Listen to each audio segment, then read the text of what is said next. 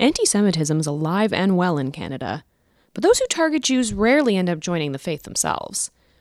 That's why our guest story on today's show is so striking. The very people she was told to hate when she was a teenager later became her family. And her journey from angry, closeted teenager to gay Jew looking to make a difference in the world was a long, dramatic one. That on this episode of Congregation.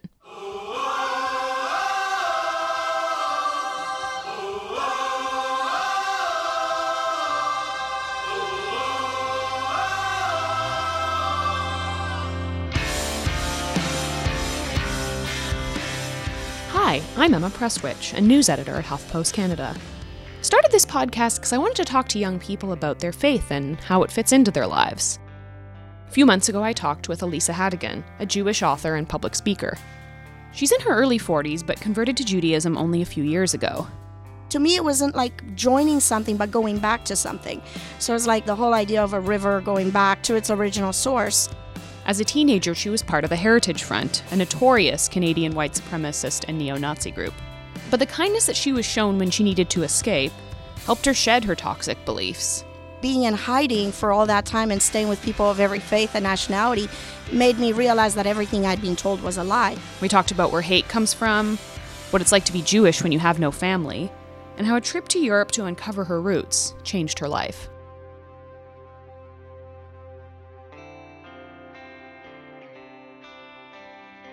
Okay, thank you so much for doing this. Thank you for having me here.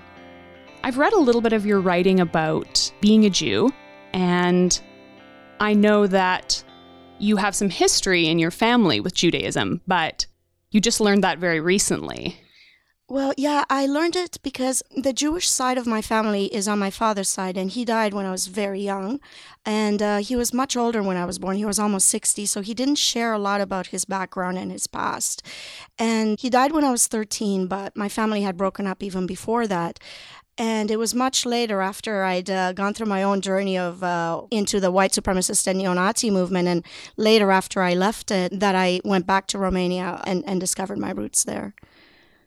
So you didn't know anything about your father's about his own personal faith or It's- his it wasn't a was it a personal faith? he was not religious. Like to start from the beginning, my whole family was not religious, and I grew up in communist Romania where religion wasn't encouraged either. So. He was also born in uh, Transylvania, and um, well, he grew up in Transylvania. He was born in, in Hungary, and so we were we were living in Bucharest, and so I wasn't as connected to his side and the village he had come from. I remember my grandmother when I was a little. The only clue I had was she was very particular about not having meat and milk and having that division. And, and she would just tell me you can't mix them or you'll get a tummy ache and it's not good. But i didn't understand. And so i kind of brushed it past me and, and didn't pay attention to those slight little clues. And then um, like i said we immigrated to canada when i was 11 in 86 and uh, my father hated it here and he went back to romania within a year and then he died and my mother really couldn't stand his side of the family. There was a lot of bad blood there. And so she cut me off from being able to communicate with any cousins and uncles I had in his village. So I basically didn't have any kind of knowledge about his background a lot. And also, we didn't practice any religion. I know I was baptized Romanian Orthodox, but that's pretty much the only thing I, I knew. Um, and I have baby pictures of me in a cauldron, as they do in the Orthodox faith. But other than that, no, I, I had no clue about any of that. Hmm. So you mentioned some white supremacists. After I came to Canada, I had a very difficult time adjusting and ended up in CAS and Children's Aid for a while. My family was abusive. And I ended up feeling like I didn't belong in this society. I had this kind of what happens to a lot of kids who sometimes come from a completely different environment. They come into this country and they don't quite know where they belong. And so I fell in at age 16, I, I saw a TV program where somebody was talking about being proud in your European heritage. And, you know, and I felt that like I'd been bullied and singled out because I was so different when I came. And so I ended up reaching out to this group who was known as uh, the Heritage Front. And basically, I um, left a message on their hotline, uh, which was all about European pride and just embracing your culture. And within 24 hours, I was uh, called back by the leader of the Heritage Front, Wolfgang Droege. And basically, within a month, he had me talking at white supremacist rallies and convinced me, gave me the literature to memorize. And within a year of that, I was actually on American networks. I was on the Montel Williams representing Canada's far right. So I had a very rapid trajectory from feeling bullied and wanting to belong to a group that would make me feel welcome and, and falling in with these guys who were went from white pride in your heritage to hating everybody else very, very quickly. And by then, I, I just swallowed it all up. And Wolfgang introduced me to Ernst Zundel, who for 30 years was um, the, the world's greatest publisher of uh, Holocaust revisionist propaganda. And he lived on Carlton Street in Toronto. And he churned out this crap and sent it all over the world. And Canada allowed him to get away with it um, because there was a warrant out for his arrest back in Germany, where questioning the Holocaust is illegal. But here he was able to do it uh, with pretty much impunity. So I worked for him as an errand girl, and they became my family. And I remember when I met Ernst for the first time, I didn't have any particular issues with Jews. I, I just, he convinced me like in the first week that he had been persecuted that there's this like global cabal of, of zionists who run the world. And and he showed me heavy textbooks with all this data that i later learned was all fake that had come from england from uh, a guy named fred leuchter and uh, who was connected with david irving. And they were actually going to auschwitz swabbing the walls and trying to say we did chemical analysis and there was no zyklon b. But this was all f- forged of course. I mean it was all proven later. But to a 16 year old who basically my choice was either to be on the street or be in an abusive household having these guys tell me that you are our future and we need you and you're so smart and you know all this love bombing they basically convinced me that they were being persecuted and i worried about them. You know so that's how I basically uh, got conned into believing that jews were evil and they ran the world. And at a certain point you you started to question yeah, and, and in a lot of these groups, and basically all the white nationalist groups out there, whether this is 20 years ago or today, there's this facade of pride in your heritage that is always and 100% always backed up by this kind of violent underlying defend our beliefs at any cost. And there was a lot of uh, weapons gathering, and people would smuggle weapons from across the border, and, you know, just in preparation for this race war that would come. And so we would have rallies and concerts and people would get beaten up afterwards. They would target gay people Jew, jewish people anybody anybody they could. And, and so this kind of like shift from political ideology and being in the comfort of this cocoon of a family and me questioning them about well why why is there all this violence going on? And them saying don't just don't worry about it. This this is necessary because you know the war the race war is coming and we have to be prepared. And so at one point in time when I was 17, I was given the names and phone numbers and, and home addresses of activists who were part of the anti-racist action, which is was the Antifa of its day. And I was asked to go to a payphone and like call, threaten them, harass them, do terrible things that I didn't do. And and I asked the guy in charge of it, who was Grant Bristow, who was the second in command of the Heritage Front, why are we targeting so many women in particular? And he Grant said, Bristow turned out to be uh, a, a CSIS a CSIS small, yeah. He was an agent provocateur all the way to the end. He uh, never contributed to any convictions of any white supremacists in Canada, but at least a million dollars went into this operation. But I didn't know this at the time. All I knew is that the, the group was led by Wolfgang Droege and Grant Bristow. And Grant came in and asked me to do all these things to target the left. And not just me, he asked military skinheads, people who were part of the Canadian Airborne Regiment, which later was. Um, basically dissolved because they had killed uh, some airborne re- regiment beat up uh, a poor uh, kid in Somalia. And there were all these skinheads and white supremacists in the airborne regiment so that was dismantled. But we had heritage front members who were airborne re- regiment people. And Grant would ask them to terrorize and harass activists. And I had asked Grant, why are we targeting, like the majority of the people targeted were women? And he turned to me and said, with a giggle, uh, because women are the easiest to break. They're more emotional, they'll fall apart sooner. So he got a kick out of that. And that's, I think, the moment when I started to identify with those women. Um, when it hit me that this guy is just doing it for kicks. You know, I knew that I didn't want to be part of that anymore. But by then, like within a year, I'm still a minor. They're forging papers for me to go on American talk shows, and they are everything I have. And I'm completely lost, and I don't know what to do. And they're pushing me to date men in the movement, but I was the only female in that whole group who didn't have a boyfriend. And they were looking at me funny, like, what's wrong with you? You're supposed to go out and have Aryan babies. And it dawned on me then when I was pushed to harass gay activists that I was gay. And, you know, I didn't know what to do. So I had just been a couple of months after I turned 18, I tried to kill myself. I woke up in the hospital, at Women's College Hospital. And I realized the nurse said, Well, we can't let you out unless somebody can come and pick you up, or we have to put you on psychiatric hold. And I looked in my pocket. I realized I couldn't call any of them. And the only piece of paper I had in my pocket was the name of this activist, this ARA uh, activist who I was supposed to harass for being gay. And so I called her, and surprise, surprise, she actually came. She wasn't sure. We met in secret for a month, and she got me to actually, it took me a month to say, I think I'm gay mm-hmm. uh, to her. That's how um, ashamed and uh, embarrassed and brainwashed I had been. And then I, after I came out to her and she said, What do you want to do? I can try to help you leave. I said, I am so deep into this thing that I don't want to just leave. I want to make up for everything I've contributed to and what they've done.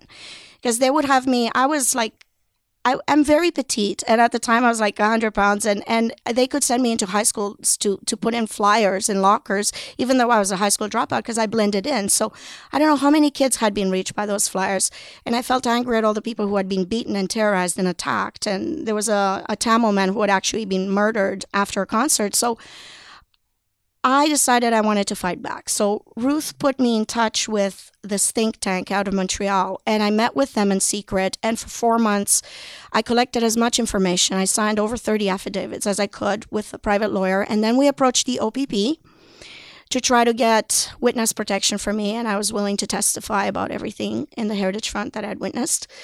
And they wanted to help me, but then they had been told to stay down by their superior and we didn't understand what was going on till later, till we found out that Bristow's handlers had come in and cleared things up for him with the many different police departments.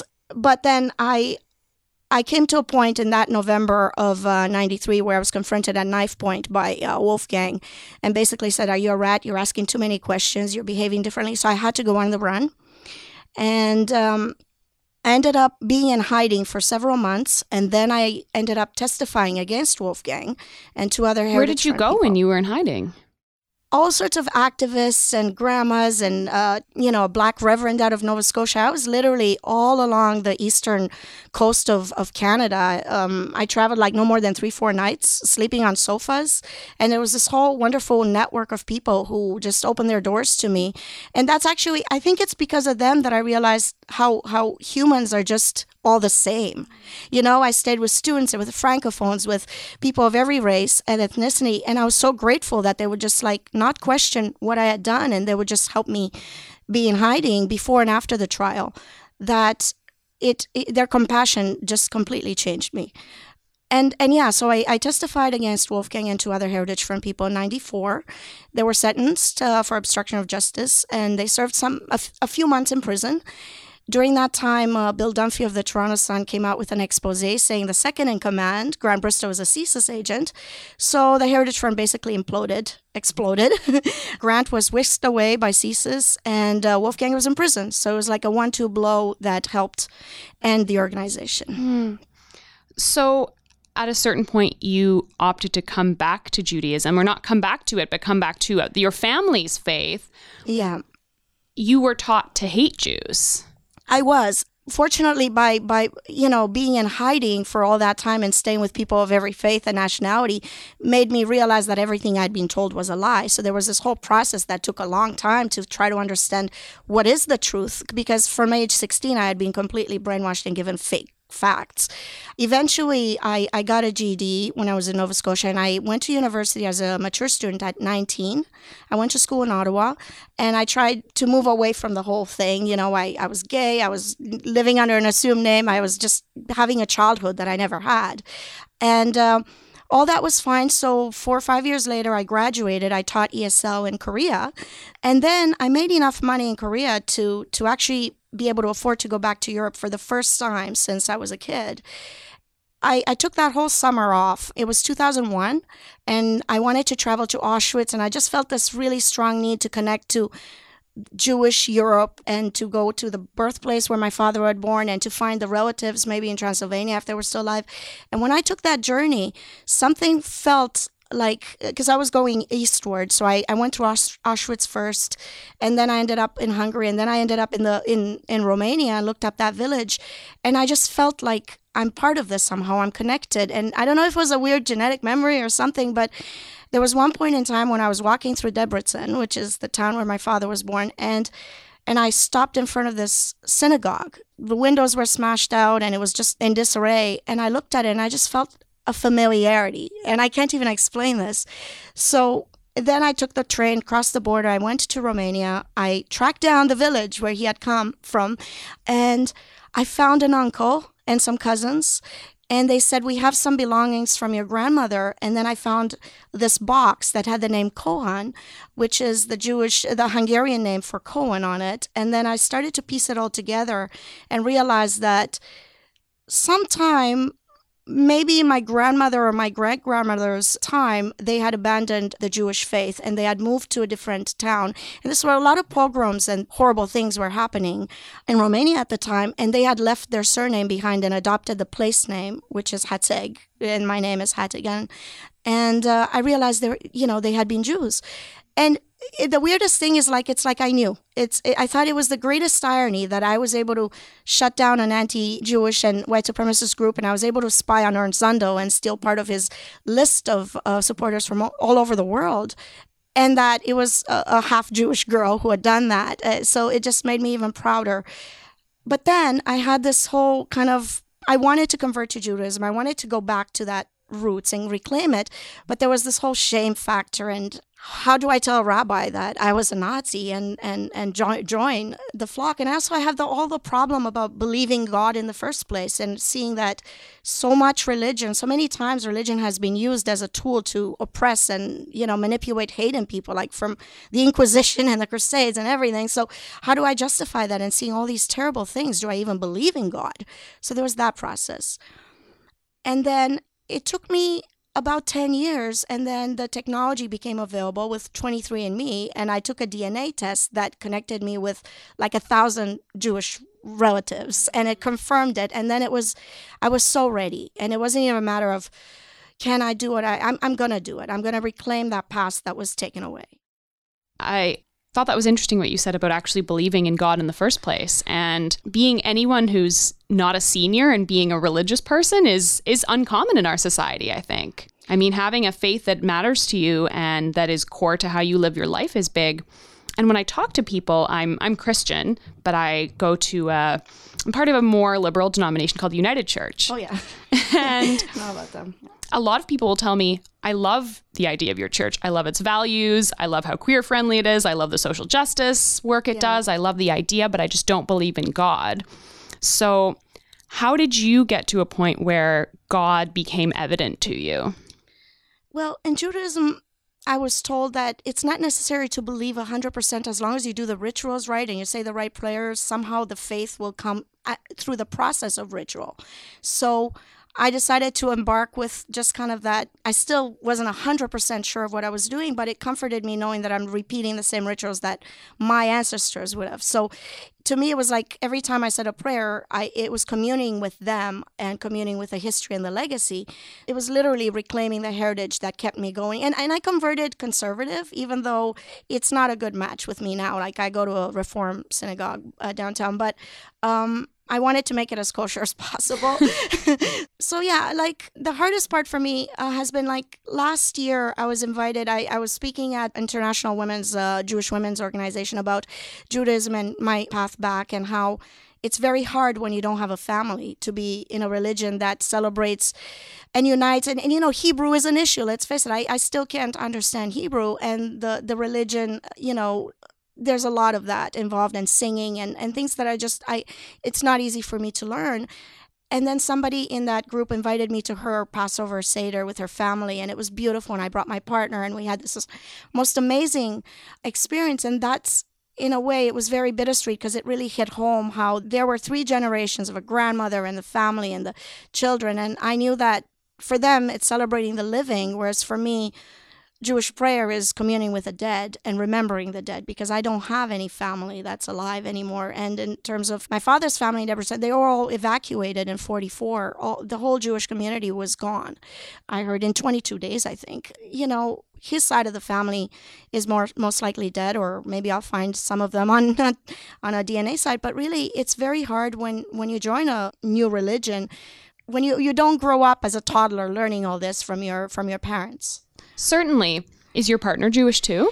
My partner is not Jewish, but actually has a Jewish background. Like her Ah. grandfather, uh, she has a Jewish surname. Her grandfather was a Jew as well. So we have that in, we're both kind of secular and we both want to understand it and practice it more. But at the same time, there's this kind of inner conflict about religion and all the terrible things that we've seen religion contribute to. So we, there's just this constant paradox between religion being good and religion being used as a as an evil force. Like last week, I was in, at Columbia University in New York.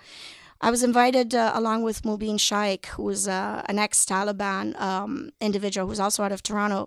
You know, we basically talked about how radicalization, de-radicalization, and how he explained, like for him, religion really was the thing that was twisted in order to radicalize him. So seeing that and, and working with people who were victims basically of, of fanatics who twisted religion makes me so uh, kind of nervous about taking any religious too close to, to my heart, even though I consider myself completely spiritual. But it's just hard to see that. Tell me a little bit about your decision to actually convert to Judaism. I couldn't not to. There literally came a time when I just I wanted to be part of that community. Like it, to me, it wasn't like joining something, but going back to something. So it's like the whole idea of a river going back to its original source, and that's how I pursued it. So. I did my best to adhere to the conservative conversion. You know, it was uh, very difficult in that, you know, there was a lot of stuff to learn, like just basic learning uh, curve, but I had to do it. And what were you required to do? well, there's just a lot of uh, learning of Hebrew words and, and, you know, the calendars being different and the prayers and which holidays and, you know, just the what you do on which holiday and what what you're not supposed to eat on that holiday. so just a lot of that kind of things. You know, it's part of that the faith that I love and it's part of the people with whom I share heritage. So it was good for me to learn it. Do I practice it all the time? No, I'm sorry, but it's our history. It's a collective history of, of the faith and of the people. So it was it was a wonderful process. And then I actually converted on my own birthday because it just happened like you know when it was scheduled. And when I plunged into the mikvah, and the mikvah is like this purifying ritual bath in which you submerge. It's kind of like baptism, actually. Hmm. And that's actually where baptism comes from the concept of a mikvah in which people dip and they come out as pure again. I dipped three times and, you know, said the prayers and I came out as a Jew. And that was just a really transformative moment of my life. Oh, that's so wonderful. So, how has it changed the way you live your life being a Jew as opposed to maybe 10 years ago? I don't feel as alone anymore. You know, that's the bottom line. Even though I don't have family other than my partner, You wrote a really beautiful blog post about uh, a piece of writing about your conversion and about the process of being submerged in the mikvah. And you said something really beautiful at the end. You were talking about how you think people who are persecuted then end up going to persecute other people. Yeah, that's that's a, huge part of my life as well. And I'm actually working on a new book about my family. Like my book Race Traitor, which I wrote a couple years ago, is about my journey in and out of the Heritage Front, and it's about my path. But the next one is about my family and what they went through in their family. And it's kind of the history of even oppression and communism in Romania. And, and I realized that oppression can be state oppression onto the people, and then it passes down through the people to their children.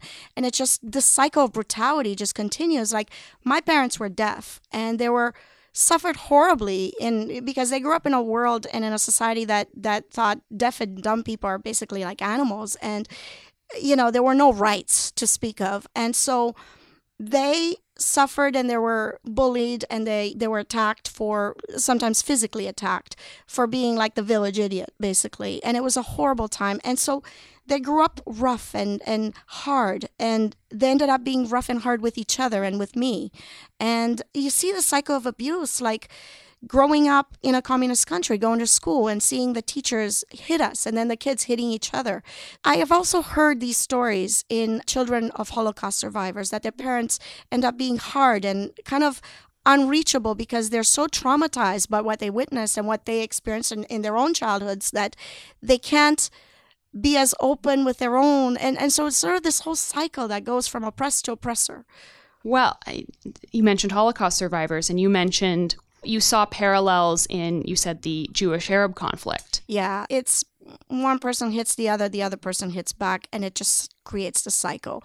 I had the fortune of being going to Israel for the first time um, two or three years ago, and you know, while it was a wonderful experience for me because I, you know, I, I saw these historical places, I also saw the division and I understood it. It really hit home even more because, you know, you go into neighborhoods and it's basically everyone is Ashkenazi Jew, like even at the waiters, everybody, you know, I, I don't see a lot of Arabs being integrated in some of those positions. And I, and I understood what was going on. And I realized instead it's very simple to say they're oppressing us or they're they're they're killing people innocent people and you know everybody blames each other everybody's you know hates each other even more. But if you go back to what triggered that and and realizing that a lot of times the people who wound others the most are they themselves the most hurt. So this whole cycle of people fleeing the war and coming out of the camps and going to Palestine and needing a place for themselves created this chain of events that has led us to today, which is just a tragedy. It certainly is. And I, I, had the privilege of traveling there a number of years ago in 2009, and we visited with some Palestinian groups, and they said something very profound. It was one man in particular, and he said, I understand the suffering that the Holocaust survivors went through. I understand that deep legacy of, of pain. I can so why are some of these people inflicting pain on us? And he said he saw a connection there, between that suffering. 100%. There is a connection. And if we could just get everybody to understand, there would be peace. But, you know, that's the thing is we can deconstruct exactly where this is coming from, but once the person is hardened and once the they've become the oppressor, it's hard to reach them. Yes. And the more when it's a powerful yeah. country, it's a very powerful, yeah. you know, so yeah. And and you know, and I worry about the whole what's happening. I mean, a two state solution is obviously the only solution, but it's, if anything, it's getting worse. The orthodoxy is, um, I mean, it's getting crazy over there. They're uh, speaking of conversions. The the now they um, they're basically deeming that any rabbis who convert people have to be on their list of, of good rabbis, or those conversions are not, you know, official. And and and it's sort of this whole huge power grab to continue the country as being even more orthodox, even more rigid, and more right leaning. And it's all going to end badly. And I, I'm surprised that they don't see it, but it's hard. Speaking of your own conversion, were you worried at all when you converted that someone would dig up your white supremacist past or I you know what it's it's weird because i don't feel like i am that person at all so looking at that two year period of my life when essentially i was a minor it was 16 to 18 it's almost like it's a different girl. Uh, you know, so looking at that, and, and I had this whole inner conflict like, do I talk about it with the rabbis when I'm converting? And I thought, well, that's not who I am now. And I've certainly done my best to shut down what I contributed to by, by helping to shut down the Heritage Front. And I was at peace with not disclosing that information because I felt like the person I was in that room when I had my beit din, which is the when you sit down with the three rabbis and uh, you know you have this whole interview process before they officially uh, declare that you're Jewish. I was the person I was in that moment. I wasn't that Nazi. I was the daughter of my ancestors, and I was the taking back what had been taken away from my ancestors. So that's that's the point that I was bringing. Oh, that's so beautiful. Thank you. Well, thank you for this amazing discussion. And uh, I have to say, I've done a lot of interviews, but it's it's always very superficial. I find like in the media these days, it's all about the headlines and the TED talks and you know that kind of a thing. And to have somebody who's actually interested in the in the deeper conversation about what makes somebody choose a faith and, and that connection and what changes somebody from oppressed to oppressor. This is like the kind of conversations I wish more outlets would have and we would have every day.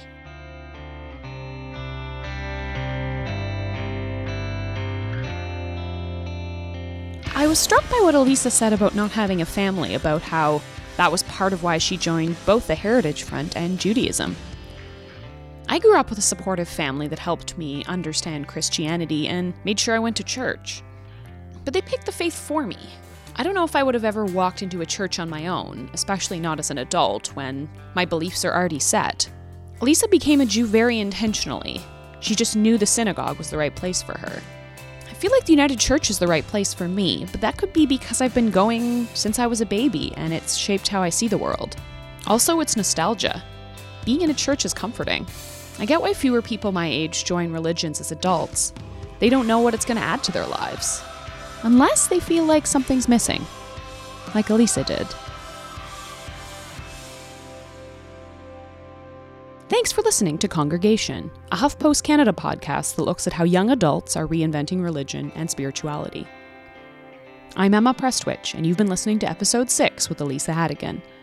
For more on this and to listen to other episodes, search Congregation at huffingtonpost.ca.